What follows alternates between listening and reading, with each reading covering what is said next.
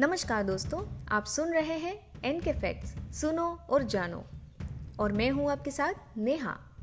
हमारी आकाश गंगा में एक महाविशाल ब्लैक होल है, जिसके बारे में वैज्ञानिकों ने कई जानकारियाँ जुटाई है। ब्लैक होल को लेकर कई रहस्यमयी बातें भी प्रचलित है। इसके अलावा वैज्ञानिकों को एक और कामयाबी मिली है। दरअसल, वैज्ञानिकों ने धरती से सबसे दूर स्थित ब्लैक होल की खोज की है। वहीं ये धरती से 13 अरब प्रकाश वर्ष दूर है। एरिजोना यूनिवर्सिटी के एक्सपर्ट्स के अनुसार ये ब्लैक होल बहुत ही विशाल और शक्तिशाली, यानी कि सुपरमेसिव ब्लैक होल है। और ये काफ़ी पुराना भी है। माना जा रहा है कि ये ब्लैक होल तब बना था जब ब्रह्मांड सिर्फ़ सड़सठ करोड़ साल पुराना था। तो हमारे साथ आज के एपिसोड में जानिए, क्या है ये supermassive black hole? Fact number one J O three one three one eight zero six नाम के ब्लैक होल का द्रव्यमान हमारे सूरज से एक दशमलव छः अरब गुना ज़्यादा है। वही इसकी चमक भी हमारी आकाश गंगा से कई हज़ार गुना ज़्यादा है।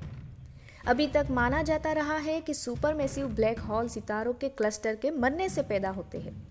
जहाँ ये महाविशाल ब्लैक होल, यानी super massive black hole big bang के 80 करोड़ साल बाद बना हुआ है। इसे तेज़ी से बढ़ने के लिए शुरुआत में हमारे सूरज के दस हज़ार गुना द्रव्यमान की ज़रूरत रही होंगी। इससे यही संकेत मिलते हैं कि ये कुछ अलग तरह की प्रक्रिया से बना हुआ है। Fact number two. भौतिकी और खगोल विज्ञान के एक सहयोगी प्रोफेसर, अध्ययन नेता, हाई बो यू ने कहा कि भौतिकविद हैरान है कि प्रारंभिक ब्रह्मांड में सुपर मैसिव ब्लैक होल, जो कि डार्क मैटर हेलो के मध्य क्षेत्रों में स्थित है, ये इतने बड़े पैमाने पर क्यों बढ़ते हैं? दरअसल इतने विशाल ब्लैक होल्स को डिटेक्ट करना मुश्किल होता है, क्योंकि ये किसी भी तरह की रोशनी नहीं छोड़ते हैं। लेकिन अपने आसपास की चीज़ों से इंटरेक्शन से ये अपनी उपस्थिति ज़ाहिर कर सकते हैं। फैक्ट नंबर थ्री जब धूल के कण और गैस सुपरमेसिव ब्लैक होल में गिरते हैं तो इनका कुछ हिस्सा ब्लैक होल निकल जाता है। वहीं इनमें से कुछ एनर्जी के रूप में बदल जाता है और इलेक्ट्रोमैग्नेटिक रेडिएशन के रूप में निकलता है। इससे ब्लैक होल बहुत ज़्यादा ही चमकदार हो जाता है और इन्हें एक्टिव गैलेक्टिक न्यूक्लिय कहा जाता है। और ये भारी मात्रा में आयोनाइज्ड कण और एनर्जी आकाशगंगा और पर्यावरण में छोड़ते हैं। Fact number four super supermassive black hole कैसे बनते हैं? इस सवाल के जवाब में कई थ्योरी सामने आ चुकी है। अब एक ताज़ा थ्योरी वैज्ञानिकों ने दी है, जिसमें डार्क मैटर से महाविशाल ब्लैक होल यानी कि सुपरमेसिव ब्लैक होल बनने की संभावना जताई गई है। इस इंटरनेशनल टीम ने पाया है कि आकाश गंगाओं के केंद्र में ज़्यादा घनत्व वाले क्षेत्र में डार्क मैटर से ये ब्लैक होल बनते हैं, न कि सामान्य मैटर से। और ये research Monthly Notices of the Royal Astronomical Society में छपी हुई है। बिग बैंग के 80 करोड़ साल बाद बने महाविशाल ब्लैक होल्स को ऑब्ज़र्व किया गया है। लेकिन ये तेज़ी से कैसे बढ़ते हैं, इसे समझना अब तक मुश्किल रहा है। Fact number five.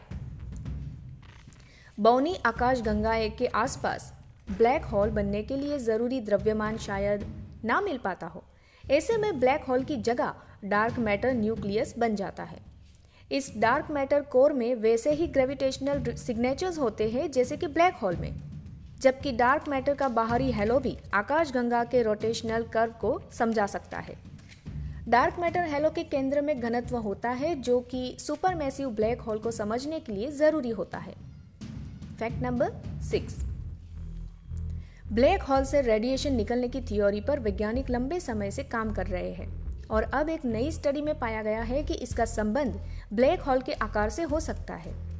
University of Illinois Urbana Champaign के रिसर्चर्स ने ऐसे ब्लैक होल खोजे हैं, जिनसे रोशनी की चमक जैसी निकलती है। जब ये गैस और सितारों को निगलते हैं तो ये चमक दिखाई देती है और इस चमक के बदलाव का संबंध उसके आकार से होता है। वही ये चमक कुछ घंटों से लेकर दशकों तक ऑब्ज़र्व की जा सकती है। Fact number seven supermassive black hole वैसे तो एक क्वाजर है। इसके शक्तिशाली गुरुत्वाकर्षण आसपास के मटेरियल्स को अपनी ओर खींच लेता है, जिससे उसके आसपास बेहद गर्म तापमान की एक परत पैदा हो जाती है।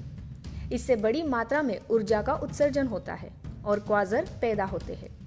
हालाँकि इस विशाल काय ब्लैक होल की खोज और आकार के साथ अब एस्ट्रोनॉमर्स का कहना है कि हो सकता है कि एकदम शुरुआती ठंडी हाइड्रोजन गैस के दहने से ये ब्लैक होल बने हो। Fact number eight.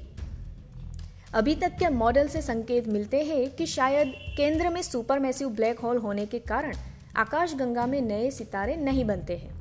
क्वाजर से निकलने वाली ऊर्जा से आकाशगंगा के अंदर की ठंडी गैस खत्म हो जाती है, जिससे सितारे बन सकते हैं। वहीं रिसर्चर्स का कहना है कि अभी तक ये नहीं पता था कि ये प्रक्रिया कब से चली आ रही थी। लेकिन सबसे पुराना black hole supermassive black hole मिलने से पता चलता है कि ये काफ़ी समय पहले से हो रहा है। Fact number nine. Black hole की खोज में मुख्य रूप से तीन वैज्ञानिकों का हाथ है। सर्वप्रथम, सन सत्रह में जॉन मिशेल नाम के वैज्ञानिक ने इसके अस्तित्व को लेकर अपने विचार को प्रकट किए थे। कैम्ब्रिज यूनिवर्सिटी में एक अध्यापक के रूप में कार्य करने वाले जॉन ने माना कि हमारे सौर मंडल में ब्लैक होल की उपस्थिति है। इसके बाद, सन सत्रह सौ छियानवे में फ्रांस के एक वैज्ञानिक पियरे साइमन लाप्लास ने अपनी पुस्तक, the System of the World में ब्लैक होल के बारे में एक थ्योरी शामिल की, जिसको लेकर बाकी लोगों में इस विषय को लेकर उत्सुकता तो बढ़ी, लेकिन इसमें पूर्णता जानकारी न होने के कारण इस पर ज़्यादा ध्यान नहीं दिया गया। वहीं अल्बर्ट आइंस्टाइन ने पहली बार सन 1916 में सापेक्षता के अपने सामान्य सिद्धांत के साथ ब्लैक होल की भविष्यवाणी की थी।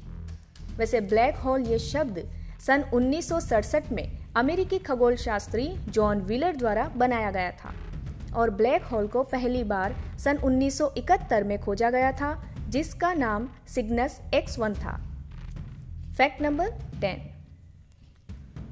वैज्ञानिकों के मुताबिक ब्रह्मांड में होने वाली दुर्लभ घटना बताती है कि स्मॉल मर्जिंग ग्रुप्स ऐसे कई साथ मिलने वाले सुपर मैसिव ब्लैक होल्स की पहचान के लिए एक आइडियल लेबोरेटरी है और इनसे इस तरह की घटनाओं के बारे में पता लगाया जा सकता है।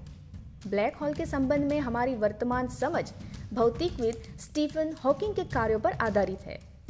उन्होंने सन 1974 में black holes and so black नाम से एक शोध पत्र प्रकाशित करवाया था। इस शोध पत्र में हॉकिंग ने सामान्य सापेक्षता सिद्धांत और क्वांटम भौतिकी के सिद्धांतों के आधार पर यह दर्शाया कि ब्लैक होल पूरे काले नहीं होते, बल्कि ये कम मात्रा में वी किरणों को उत्सर्जित करते हैं।